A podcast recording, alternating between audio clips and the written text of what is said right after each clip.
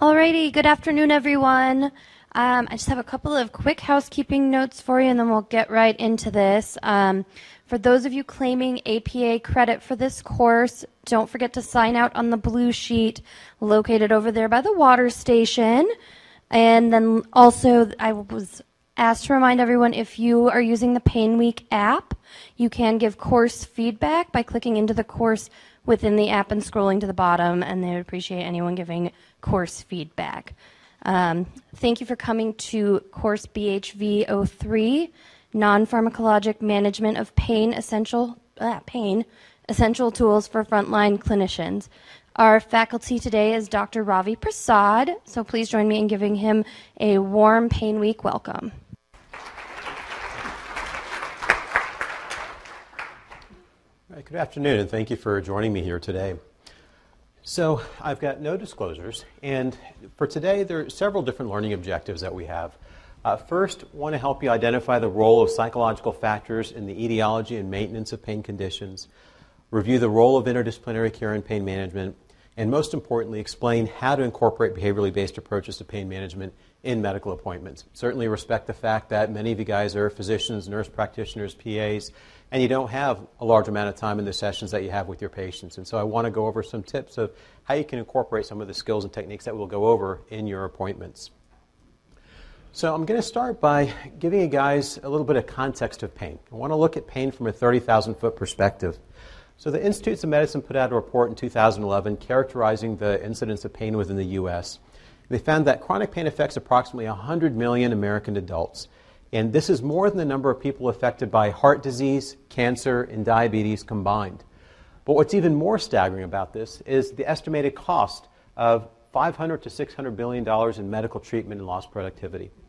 Now, even as we look at these figures, all of which are pretty staggering, this is still a gross underestimate of pain within this country. Why do you think that is? What do you see missing here? Yeah, it's one of those interactive type sessions. That's right, it's just covering adults. This doesn't have pediatric populations. This doesn't include people that are incarcerated. This doesn't include people in the armed forces. So you can imagine that when we add in those additional groups, that all of these numbers, the number of individuals affected and the cost are going to be that much higher. So clearly we need to do something about pain within this country. But what causes pain? Right? Unfortunately, it's not as clear as Gary Larson would like for us to believe. Right? So in that cartoon, uh, surgeons are cutting a person open, pull up a porcupine, they say, well, I guess that explains the abdominal pains. If only abdominal pain could really be that easy to diagnose, that would be wonderful, right? So we know that there are different pathways for the onset of pain. We know that there are biological factors. We know that there are physical factors that can influence the onset of pain. I'm going to talk to you guys more about some of the different psychological factors in their role in pain. So first, we'll start off with talking about depression. So, uh, Currie and Wang examined uh, the relationship between major depression and the onset of chronic low back pain uh, in Canada. Uh, there's a national population health study that was done where uh, participants received survey questionnaires uh, with the two month interval in between. Approximately 9,900 people participated in this. And what they found is that if a person endorsed a history of depression at time one, they were three times more likely to develop chronic back pain compared to non depressed individuals. And for those of you who say, well, yeah, that's Canada, we're different down here, right? I've got news for you. We're not that different from our neighbors to the north. So, uh, over a course of a 16 year period from the 1980s to the 1990s, um, the NIMH was trying to characterize the prevalence of psychiatric disease in this country. And so they surveyed uh, over 20,000 individuals throughout the U.S. And in the Baltimore catchment area, they surveyed uh, a number of different people in three different waves. And in a study looking specifically at the Baltimore catchment area, they found that a lifetime history of a depressive disorder, that if a person endorsed depression at time one or time two, uh, they're at three times greater risk for reporting chronic low back pain over that 13 year period. So, again, this doesn't necessarily mean that depression causes low back pain, but there is uh, some indications that uh, depression is predictive of development of back pain over the course of time. But that's still just one thing, that's just depression we know that there are a larger set of variables that can influence our health and behavior outcomes over time. And this is something uh, that interested uh, some folks at the CDC and Kaiser. So, how many of you guys are familiar with the ACE study? Okay, so a number of you guys are. So, what this is, the adverse childhood, adverse childhood experiences study, is trying to examine how early life experiences influence health and behavior outcomes over the course of time. Uh, this is a collaboration between Kaiser and the CDC, and they started collecting data on individuals in the late 1990s and gathered data from over 17,000 individuals at that time, and they're continuing to collect information on these people over the course of their lives. But what the authors were interested in was understanding how specific adverse childhood experiences influence health and behavior outcomes over time. And they identified nine specific adverse childhood experiences. The first being physical or emotional neglect, and this refers to not having your physical or emotional needs met. So, the physical needs such as uh, food, shelter, things along those lines. Recurrent emotional abuse, recurrent physical abuse, having sexual abuse that involves contact, anybody in the household having a substance abuse problem, um, having anybody in the household incarcerated, having chronic mental illness in the family, witnessing the mother being treated violently, or being raised by one or no parents. And what they found is that of these nine adverse childhood experiences, the more ACE variables, the more of these adverse childhood experiences that a person endorsed, the higher the risk for developing medical and psychiatric disease, chemical dependency, substance abuse issues, uh, it was predictive of health quality of life issues, partner violence, sexual activity, and suicidality. And data is continuing to be collected. They're going to be collecting data over the course of these individuals' lifetimes to better characterize how these adverse childhood experiences truly impact functioning over time. But these early preliminary findings really aren't that surprising to us. Um, in a review of the literature that spans approximately 30 or approximately three decades, Paras found a significant association between a history of sexual abuse and a person carrying a lifetime diagnosis of functional GI disorders, nonspecific chronic pain, non epileptiform seizures, or chronic pelvic pain. And then, last one I'm going to go over is surgical outcomes. So, there was a literature review that was specifically looking at the role of pre surgical screening, pre surgical psychological screening, uh, before people were receiving implantable therapies. And they're look, interested in looking at how these uh, screenings were able to influence, or excuse me, able to detect successful outcomes over time. They define successful outcomes as decreased pain, increased function, return to work, or reduced medical utilization. And what the authors found is there was a positive relationship between one or more psych factors and poor treatment outcome in approximately 92% of the studies that they reviewed. But what was most interesting about this was that the factors that were really useful predictors of poor outcome were pre-surgical somatization, depression, anxiety, and poor coping. But the factors that were minimally predictive were pre-treatment physical findings, activity interference, and pre-surgical pain intensity. Now, when I talk to my surgical colleagues and they try to determine which person might be a good candidate for a procedure or for a surgery, these are typically the factors that they use to make that determination. But these were minimally predictive of successful outcomes over the course of time. So, what does all of this mean? You know, while certainly we know that there are some uh, pain conditions that are caused purely by psychological factors, what this really means is that virtually all pain conditions can be influenced by psychological conditions. So, even though psychological factors may not be the cause, they can certainly influence the etiology and the maintenance of that pain condition. And for those of you who can't read this, this is really a cartoon, but it really depicts my wife. And what it says is the pain starts in my husband's lower back, then it travels up his spine to his neck, then it comes out of his mouth and into my ears, and that's why I get these headaches. And that's why at about 3:30 all of you guys will have a headache as well. All right. So, that's kind of looking at, again, from a, a 30,000 foot perspective, the role of different psychological factors in the onset of pain. Um, I want to focus for the rest of the time in talking about the role of psychological factors in treating pain. But before we talk about that, it's important to understand approaches to pain treatment itself. So let me start by asking guys this Does pain serve any purpose or function? Okay, what purpose is that? Okay, protects you, avoidance, right? In its most primitive form, the primary function of pain is to serve as a warning sign, right? It alerts us to some sort of damage that's occurring uh, so that we can avoid some particular activity so that we minimize tissue damage to the body, right? But is that true of all pain? Is all pain a warning sign that there's some sort of active damage occurring and we need to do something right now to prevent more harm from occurring? No. Yeah, you just saved yourself another extra hour of me talking to you. So, no, that's not true of all pain, right? And this is where we start to get the differences between two broad categories of pain. For those of you who went to the 7 o'clock lecture this morning, I went over this uh, in kind of a summary format, but I'm going to spend a little bit more time now talking about the differences between acute and chronic pain. First and foremost, with acute pain, the pain that a person experiences is a sign of active harm occurring in the body. There's some sort of tissue damage occurring, and the avoidance behavior serves a protective function. It, allows, it minimizes the amount of tissue damage a person has. So, for example, let's say that I'm cooking in the kitchen. The first thing you know about me is I'm a liar because I never cook and I'm never in the kitchen. But hypothetically speaking, if I was, if my hand touched the stove, I'm going to feel pain, right? And that pain is going to be a warning sign of damage occurring in my body, my hand burning. If I didn't feel that pain and my hand continued to rest on the burner, what would end up happening? I'd have a burnt hand, right? So I'd have pretty significant tissue damage. So the pain served an adaptive function. It alerted me to damage. In the case of chronic pain, however, the pain that a person experiences is absolutely real, right? But we know in the case of chronic pain, it's not a sign of active harm occurring in the body that requires some sort of immediate action to prevent more tissue damage from occurring. The pain may be the result of an injury that occurred long ago. It could be the result of some other insidious process. But we know through the extensive workup that's already occurred for a person by the time they've got this chronic pain diagnosis that while that pain is real, it's not associated with active harm. So, one of the ways that we try to conceptualize, this to our patients is thinking about chronic pain as being a false alarm within the body. Right? If we were to go down to a parking garage right now, and if all of us sort of stand around a car, None of us touched it. There are no vibrations that go off. But all of a sudden, the alarm goes off. We can hear it. We can see the lights flashing. We're not going to try to convince ourselves that, well, we're just imagining this. The lights aren't really flashing. We can't really hear that noise. We would conclude that, well, since there's really no threat to the vehicle, it's just a false alarm.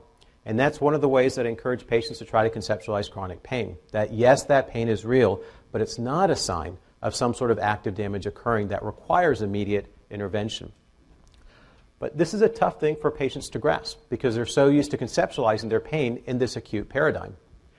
But beyond that, when a patient engages in avoidance activities in chronic pain, this can actually be maladaptive. It can, over the course of time, lead to further problems with pain.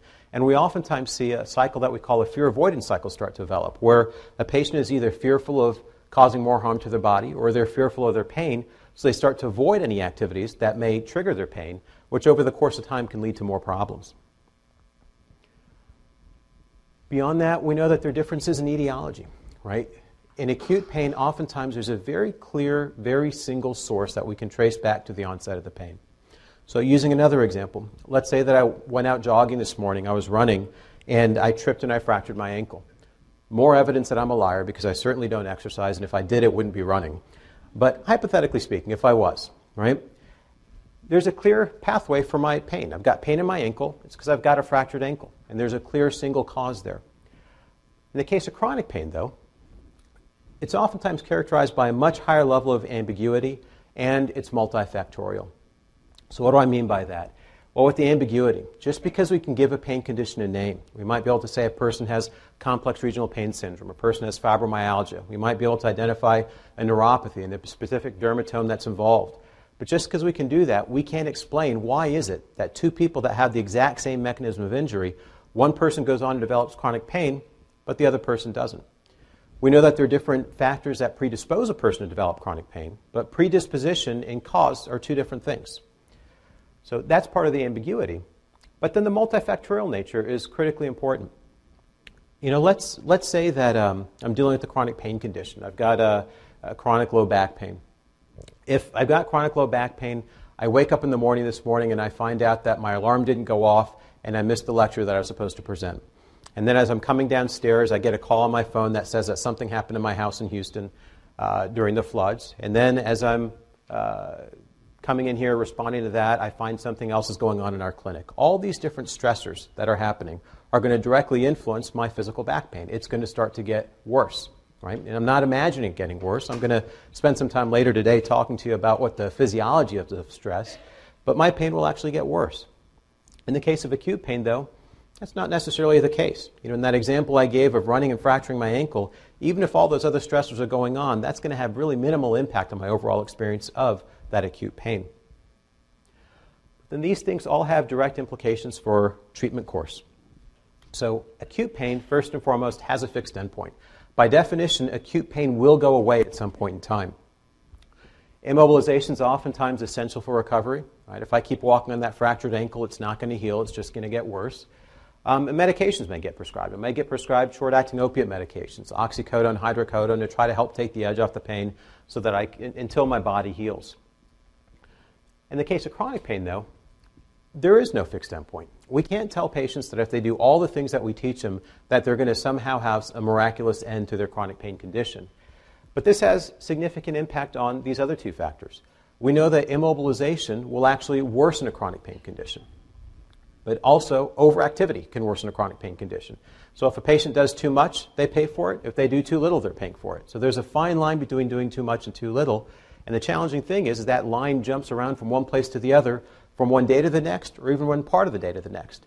You know, for a person living with chronic pain, where that appropriate level of activity is maybe at one place at 10 in the morning, in a completely different place at 3 o'clock in the afternoon. And lastly, with medications.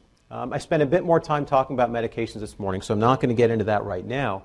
But we have to have a lot more caution with the medications because now we're talking about prescribing drugs for a condition that doesn't have a fixed endpoint. So, issues of tolerance, issues of psychological dependence, physical dependence, abuse, addiction, all these things have to start to be weighed in. And it's not a matter of medications are bad, we should just avoid those, or no, we should medicate until the person's got no pain. We really have to approach this with a lot of caution. Uh, looking at each case on a case by case basis, or looking at each patient on a case by case basis, and evaluating the pros and cons of longer term treatment with medications, regardless of if they're opiate or non opiate medications. So, chronic pain and acute pain are two completely different beasts. If we're working with the person with chronic pain and treat them using acute modalities, we're not going to get too terribly far. Right? What that's going to look like is us constantly trying different medications or trying different procedures, but not getting any significant improvement or benefit over the course of time. So we have to take a different approach with chronic pain. And the approach that we take is a management approach. Right? And the management approach to pain is the exact same approach we take with any kind of chronic health condition that doesn't have a cure. Diabetes, asthma, heart disease, all of these are chronic conditions that we don't have a fix or a cure for, but instead, what we focus on is what can we do to try to maximize the quality of life for this individual? How can we maximize their functioning? So, patients oftentimes have a hard time grasping this concept of, of management of pain. When they hear that, they think, what do you mean? I have to live with this pain like this for the rest of my life? I can't fathom what that might look like. And so I often start with the simple example of diabetes, one of the most common chronic conditions that's out there, right? Do we have a surgery or a pill or an injection that fixes diabetes? No, it has to be managed, right? What are the things that a diabetic has to do to manage their condition? They check their blood sugars, they have to regulate their diet, they have to get exercise. And if a diabetic does these things, certainly it's not an exhaustive list, but if they do these things, their condition can be managed and they can still have a very good quality of life. Well, in pain, we know that there's a, a, similar set of ingredients that a person needs to have on board in order to optimally manage their condition. The first thing is medical optimization, and this refers to all aspects of a person's medical care. Looking at their medications. Are they on too much medication? Are they on too little medication? Are they on the most appropriate medication for their condition?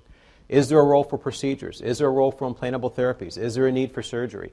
And this is where physicians, nurse practitioners, and PAs fit into the picture. The second component is physical reconditioning, and this involves looking at all aspects of a person's physical functioning. When a person is living with chronic pain, there's oftentimes a tendency to guard the part of their body that's hurting.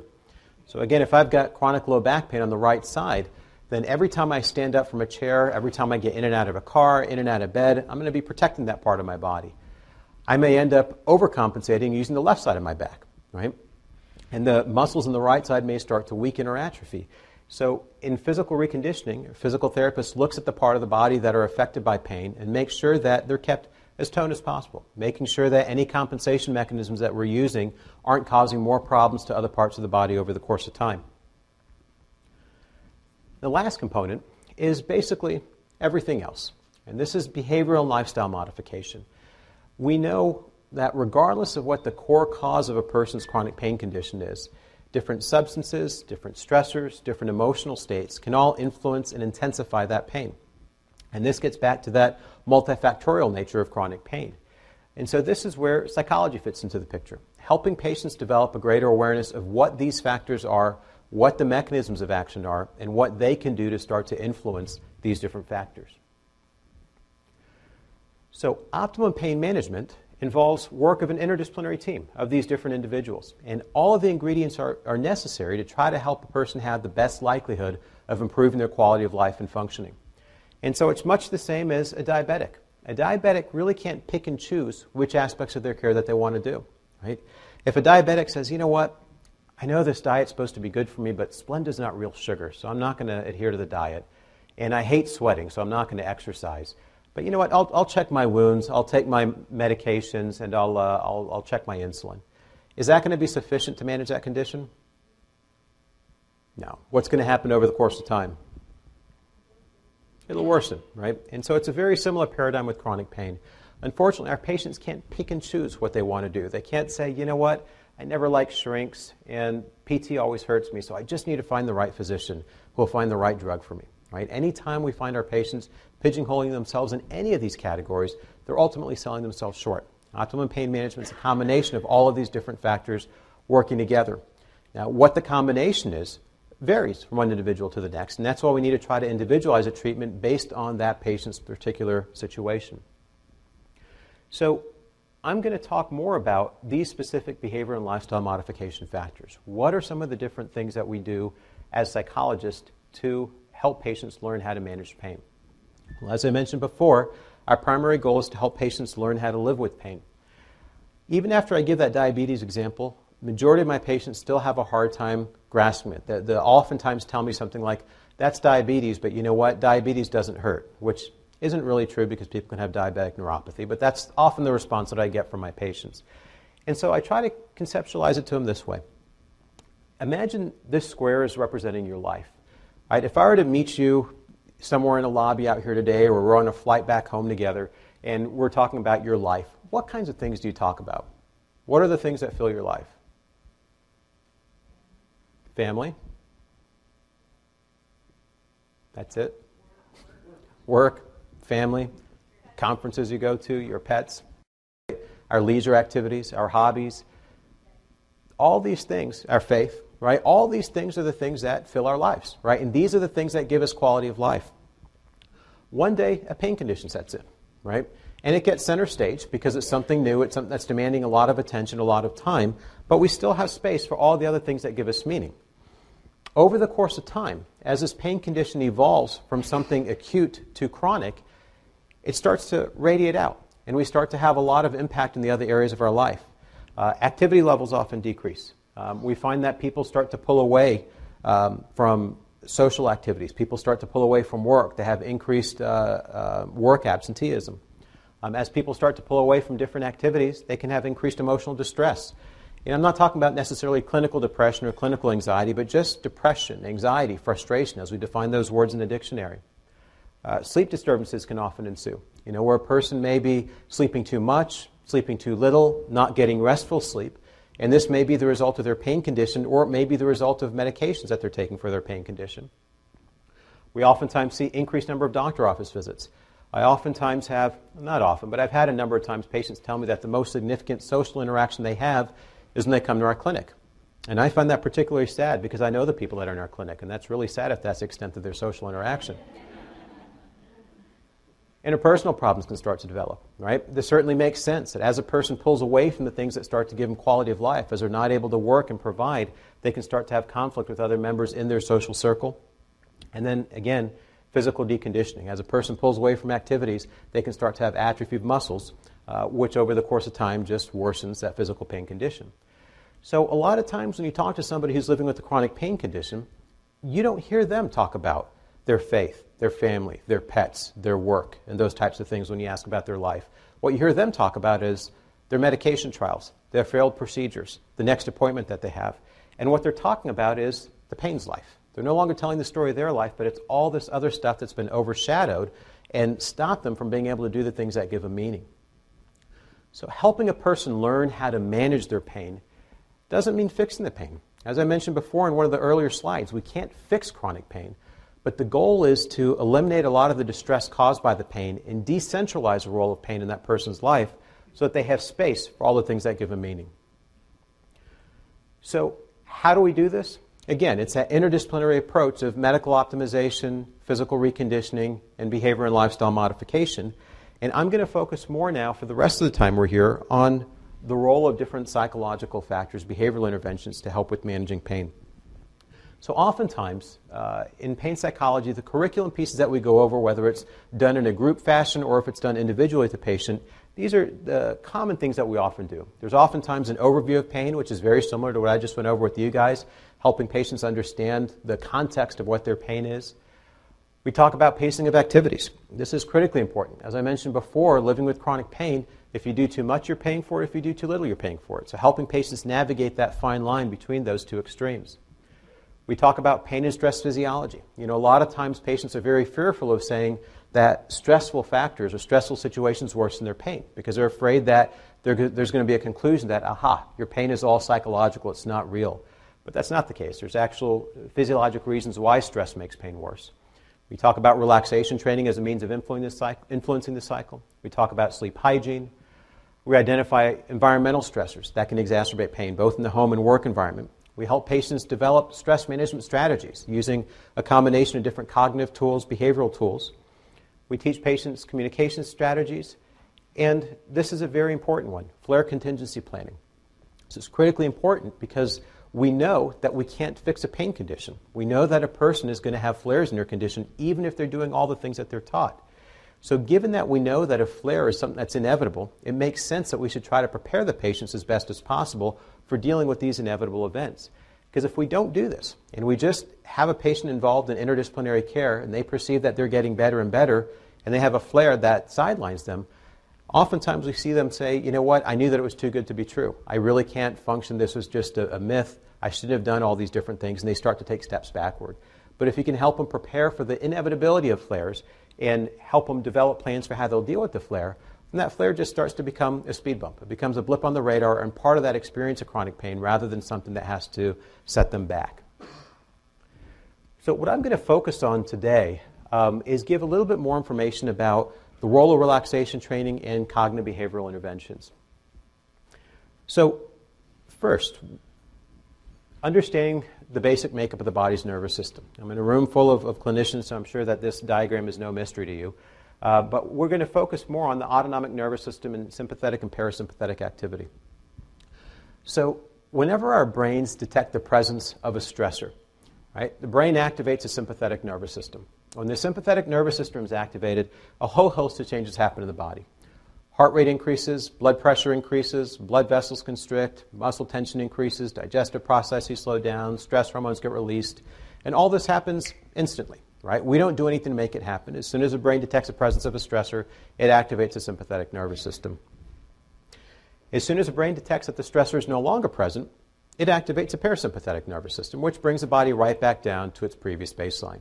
And again, it's an automatic process that we don't have to do anything to influence. So all of us have felt this before.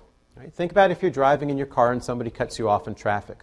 All of a sudden, you hold your breath, you tighten your grip on the wheel, uh, you may feel your heart beating really fast, a bead of sweat on your forehead. That's a sympathetic activation in the face of the stressor. But as soon as you realize you're a safe distance from that car in front of you, after a few choice words and hand gestures, you feel your body calm right back down, right? And that's that parasympathetic nervous system bringing you back to your previous baseline because you realize that there's no imminent threat.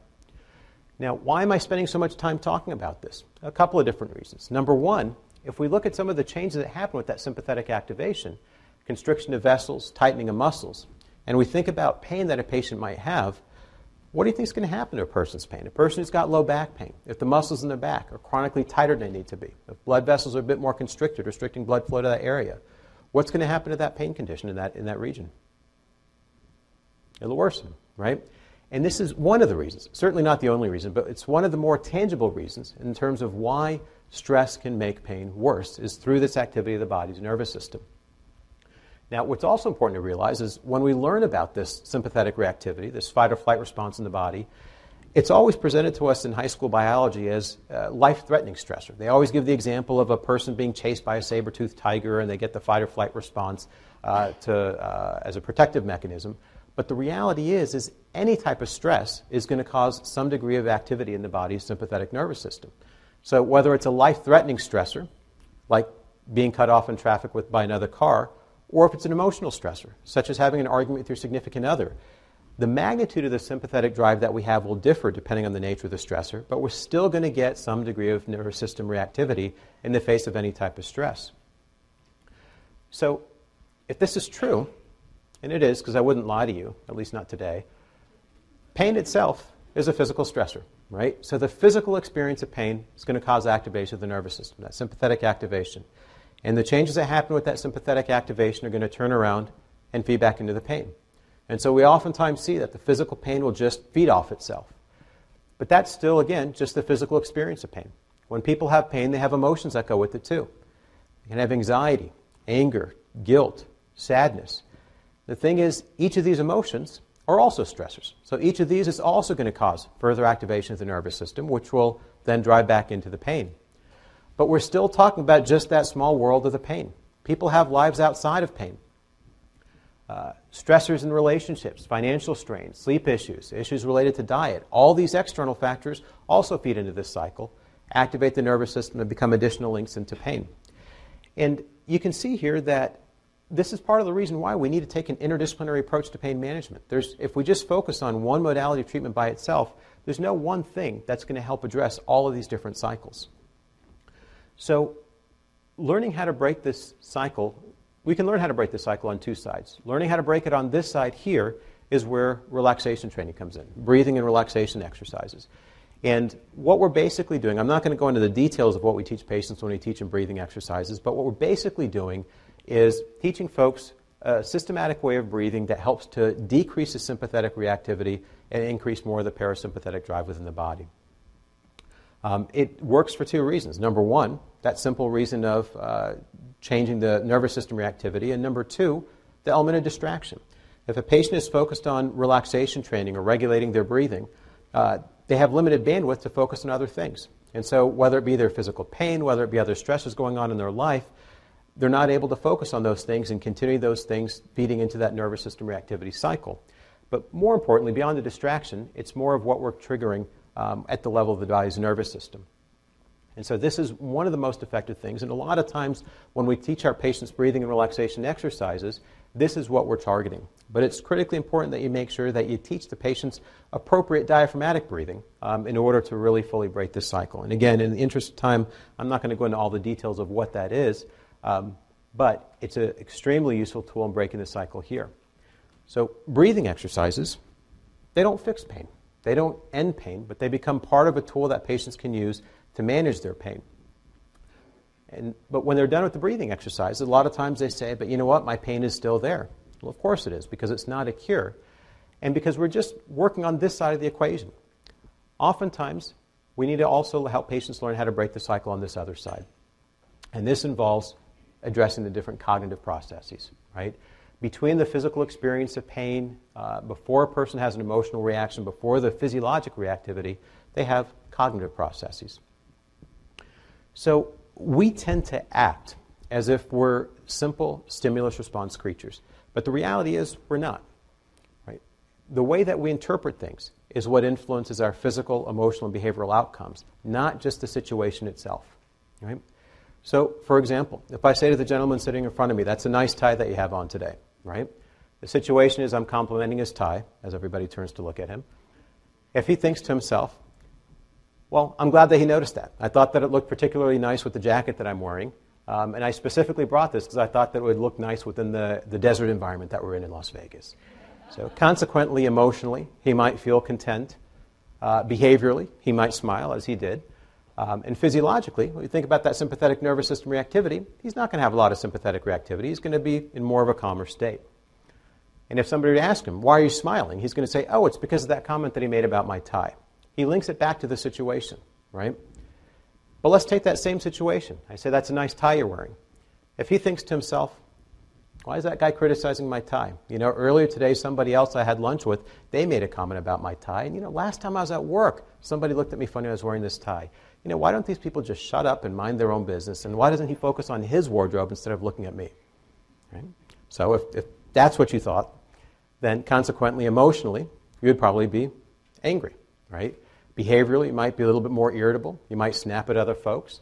And physiologically, you're going to have a lot higher level of sympathetic nervous system reactivity. And if somebody asks you, why are you so irritable? You're going to say, because he made a comment about my tie. So in both cases, acting again as if we're stimulus response creatures, that I did this because of the situation.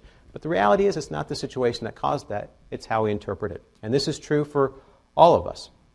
But part of the reason why we don't necessarily make this link, there's two reasons. Number one, that's not how we talk. Right? He's not going to say, "Well, I'm smiling because of the way I interpreted the situation of him commenting on my tie." Right? It's too wordy. That's not how we speak. But most importantly, because our thought processes tend to be automatic. Um, we don't usually stop and think about how we're going to think about things, right? We have a number of automated thought processes which allow us to function in a very busy environment of our lives. So, our thought processes are oftentimes rooted in our early life experiences, and they shape our core perceptions of ourselves, the world around us, and our role within that world. And again, they're shaped by our early life experiences. So, the messages that we get from parents, the messages that we get from teachers, the messages we get from other kids at school. All of these things shape our, our thought processes. And these messages can be direct or indirect, right? They can be benign or not benign. For example, a, a child who uh, is always the last person to get picked to play sports, right? There's an indirect message there. I must not be good enough. And the child starts to internalize that, and that becomes part of their own cognitive processes. Or when we think about the adverse childhood experiences, you know, emotional abuse. So, for example, a child who get, gets a lot of criticism, a lot of harsh words, a lot of physical or emotional abuse in their environment, that starts to shape uh, their cognitive processes, their interpretation of themselves and the world around them. We know that many maladaptive behaviors are rooted in dysfunctional thought processes, but it can take a significant amount of time to start to change these thought processes. It's not just a matter of developing awareness of them, but changing these automatic processes takes a bit of time and practice. Catastrophization is an aspect of uh, cognitive, cognitive uh, processes that can directly influence pain outcomes. Catastrophization refers to exaggerated perceptions of a situation being worse than they truly are. And we oftentimes see three different characteristics with catastrophization. We see magnification, so blowing the situation out of control. And these are the patients who, on the scale of 0 to 10, rate their pain as 15, right? Rumination, where they keep replaying that over and over again. And helplessness, feeling powerless to make any change or, or influence what's going on. And catastrophization refers to thought processes that influence the outcomes that a person has. With catastrophization, we know that there's a higher level of affective distress. A person's always sitting around waiting for their pain to worsen, so they tend to have a high somatic preoccupation. And oftentimes they'll engage in activity re- uh, reduction as a means of coping with their pain. They're hyper aware of their pain being there, and they'll do whatever they can to avoid it, which can lead to guarding or restriction of activity, which leads to that fear avoidance cycle. Um, and catastrophization is associated with higher levels of long term disability. So, applying this model to pain. Let's say that a person has a pain flare. If they think to themselves, this is never going to end, life is terrible, the day is ruined. Well, naturally, if a person's thinking that, they're going to feel some sadness, anxiety, anger. Behaviorally, they may either overextend themselves or they may isolate themselves. And then with this different reactivity, it's going to cause sympathetic nervous system reactivity, tightening of the muscles, constriction of vessels, which is going to in turn worsen their physical pain. As that pain gets worse, the thought processes oftentimes become more polarized, the emotional outcomes become more severe. And this cycle just keeps repeating itself. You know, it took me about 30 seconds to walk you through it, but patients will go through this cycle hundreds of times in a matter of a second. So we need to break this cycle. We can't go and eliminate the pain. The pain is already there. It's not really effective to try to just intervene at the level of the consequences, right? Have you ever told somebody who's angry to just stop being angry or stop being sad, right? We can say it, but it's not really effective, and it doesn't really work. Um, a person could try behaviorally to try to do breathing and relaxation exercises, but if these thoughts are going on in their mind, it's going to undermine any benefit from the, any benefit from the breathing activities. So we have to target these automatic thoughts. So there are several steps that are involved with this. The first is developing an awareness of the thoughts. And that's harder than it seems because, again, a lot of our thoughts tend to be automatic, and so people aren't always cognizant of what they're thinking. So the first step is develop an awareness of what you're thinking in that stressful situation. The second step is to analyze those thoughts on two dimensions. It's not as simple as is it a positive versus negative thing or, or happy versus sad. What we really know is that it's the degree of accuracy and helpfulness that influences the outcomes that we have over the course of time. And so we assess each of the different thoughts on these two different domains. Is this helpful? Is this accurate? And if we can't say yes to both of those questions, then we need to modify the thoughts until it is helpful and accurate. But when we modify the thoughts, we need to try to stay as close to the core thought as possible. Right? So if a person's thinking, there's nothing I can do to control this, life is terrible, nothing's going to get done today. If they try to think in their mind, yeah, but you know what, it's a really pretty day outside. You know, that may be true, but the likelihood that in the midst of that situation, a person's going to latch onto that and hold on to that belief is minimal, right? So that's not really effective. We have to try to stay at the core of the original thought process. So with these, we ask ourselves, are they helpful? Are they accurate? We know that the answer is no to all of those. And so we modify the thoughts into something that is helpful and that is accurate. I can practice self management skills. Life may feel terrible now, but I know this flare will end. I don't know what the rest of the day will be like, but I'll make the most of it by pacing. Again, this isn't a person predicting what the day is going to look like, but they're just modifying their thought process to make it more accurate and helpful. So, in that same situation, they had that pain flare, had the more accurate, more helpful thought processes. It doesn't mean it's going to eliminate sadness or eliminate the emotional distress. That may still be there, but at a lower level of intensity. It's more likely to help a person engage in healthier behaviors. Um, and then when they engage in interventions such as breathing and relaxation exercises, it can be more effective at calming the nervous system reactivity and starting a different process where the thought processes, physiologic reactivity work synergistically to help get a person into a better space. So, there's a lot of data that supports use of cognitive behavioral interventions in pain. Um, Linton and Andersson did a study uh, many years ago looking at 213 individuals uh, who, had a, who had an injury. And part of the group received regular treatment, uh, which was just an informational brochure. Another group received cognitive behavioral based treatment. And they found that the risk of developing long term disability was nine times higher um, in the group that did not receive the cognitive behavioral treatment. What was nice about this is they followed up with these individuals after five years. And they found that uh, the people who did the CBT group still had significantly less pain, higher levels of activity, better quality of life, better general health compared to the minimal treatment group. And their risk of long term disability was, or, or the risk of long term disability was still three times higher in the group that didn't have the CBT based intervention. So, showing some sustainable changes over the course of time. Um, and again, we're not saying that they're cured, but these people were more engaged with life. Gatchel tried to put a number on this. You know, what does this mean financially when people participate in these types of cognitive behavioral programs to help managing their pain? And so, in a study of people, a similar type of a study where people participated in a CBT based group, some people who didn't, and they found over the course of time that the people that participated in the cognitive behavioral therapy based interventions had significantly less cost in their health care compared to the people who didn't. Right? Approximately a third difference. So there's a cost benefit as well to participating in the different cognitive behavioral interventions.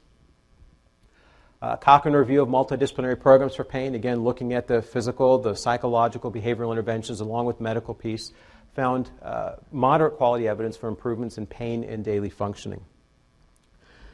Um, so, what can you do to incorporate this in your appointments? Right? Certainly, uh, some of you guys in the audience may be psychologists, a lot of you may not. You may be thinking, well, this is all great, but I've got 10 minutes with my patient, and I live in an area where we don't have psychology, we don't have multidisciplinary programs. One of the most important things is education, right? From the very first time you start working with the patient, educating them on the course of pain, helping them understand the differences between acute and chronic pain, and helping them set realistic expectations. Um, you want to look for sinister meaning. You know, if the patient is interpreting their pain as something fatal, right? A patient who reads their imaging report and that says they have degenerative disc disease, if they have this image in their mind that their body is going to crumble, right, which many patients do, we want to try to address those things to help address those cognitive processes and inaccurate perceptions. Uh, direct patients to useful websites. Um, there's a lot of misinformation out there, there's a lot of good information out there. American Chronic Pain Association is a great organization that has a lot of useful information for patients and individuals living with pain. You want to set functional goals. Uh, there can be a tendency to want to just look at a numeric rating of a person's pain intensity when they come in for visits to help guide your care, but that's not going to be too terribly fruitful, right? You really want to look at what a person's able to do uh, despite their level of pain. So, setting functional goals and assessing how they are in those things. So, having the patient themselves describe what is what's something that you're not doing now that you want to do. Make sure that that goal is realistic and make sure that the treatments that you engage in are geared toward accomplishing that goal. You want to emphasize self-management strategies and you want to try to consistently reinforce a biopsychosocial conceptualization of the pain etiology as well as the pain treatment. And so with that, uh, we have just a couple minutes for questions.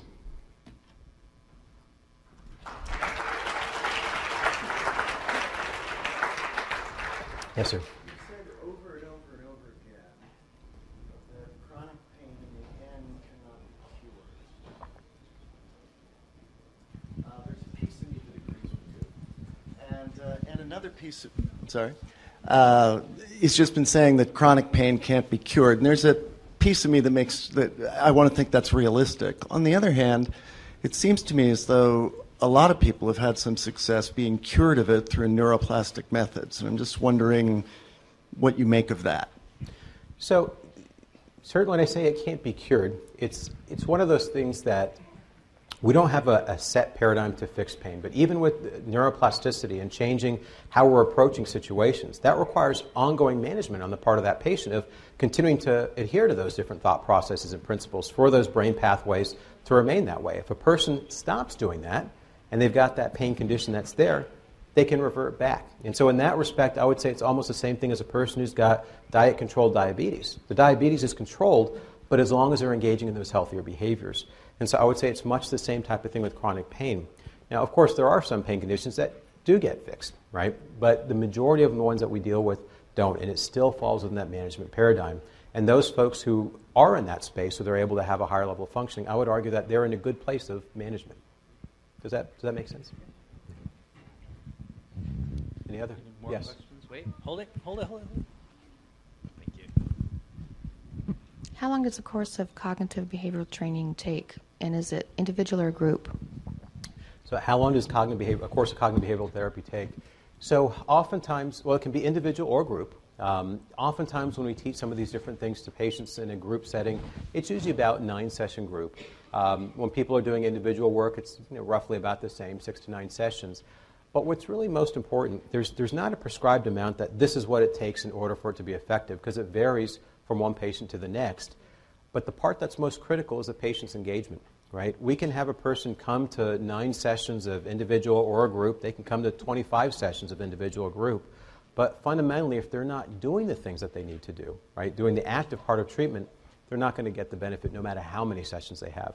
And that's one of the things that I think is one of the biggest limitations of our literature is that when they're looking at the effectiveness of these different interventions for pain management, it's just looking at a person who participated in a class, but it's not necessarily looking at are they actually doing what they learn in those things. So it's, it's hard to characterize exactly how much a person needs. It varies from one individual to the next, but on average, uh, we see usually it's about nine sessions. I'm getting there. Hi, thank you for your talk. Do you have any experience in implementing this through telemedicine or phone-based clinics for those, like those of us in the VA that are working in that area?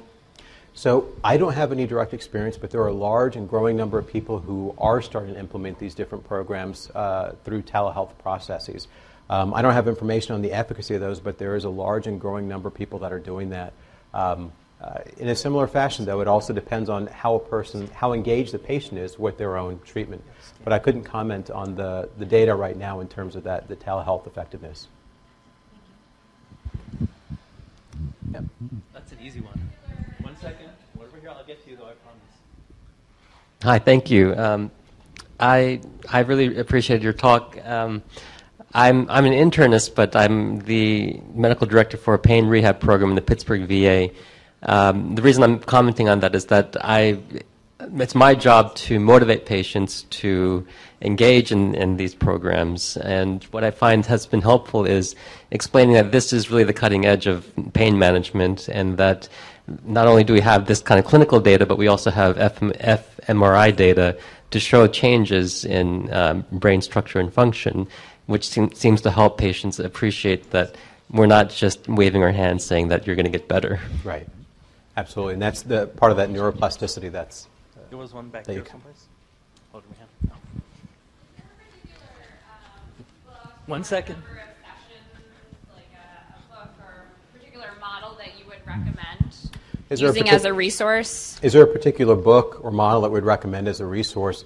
There's a wide range of different books that are out there. I know uh, Richard Wanlass at UC Davis um, has a book on managing like uh, aging and chronic disease. Uh, there's an older book by Margaret Caudill, Managing Pain Before It Manages You. Um, it, they, these don't necessarily have a set protocol, but elements of these things are Yeah. part of what we go over um, in our sessions with the patients. And that those books, um, the uh, um, American Chronic Pain Association website, oftentimes people who do live in far areas where they don't have access to services that I do evals on, those are the resources I usually recommend for them. Okay, thank you. Um, wait, hold it. I'm getting there. I can only walk so fast. Yeah.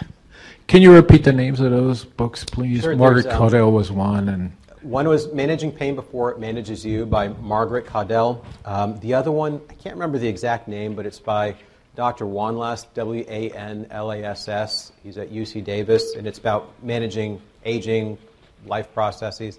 Uh, and then the American Chronic Pain Association. What I like about the ACPA is Uh, it's an organization created by people with pain for people with pain. And a lot of times we have patients who they won't necessarily listen to what I have to say because they say, well, you're the clinician, but they'll listen to their peers. And so the ACPA's got a lot of really good resources on their website. All right. Thank you very much.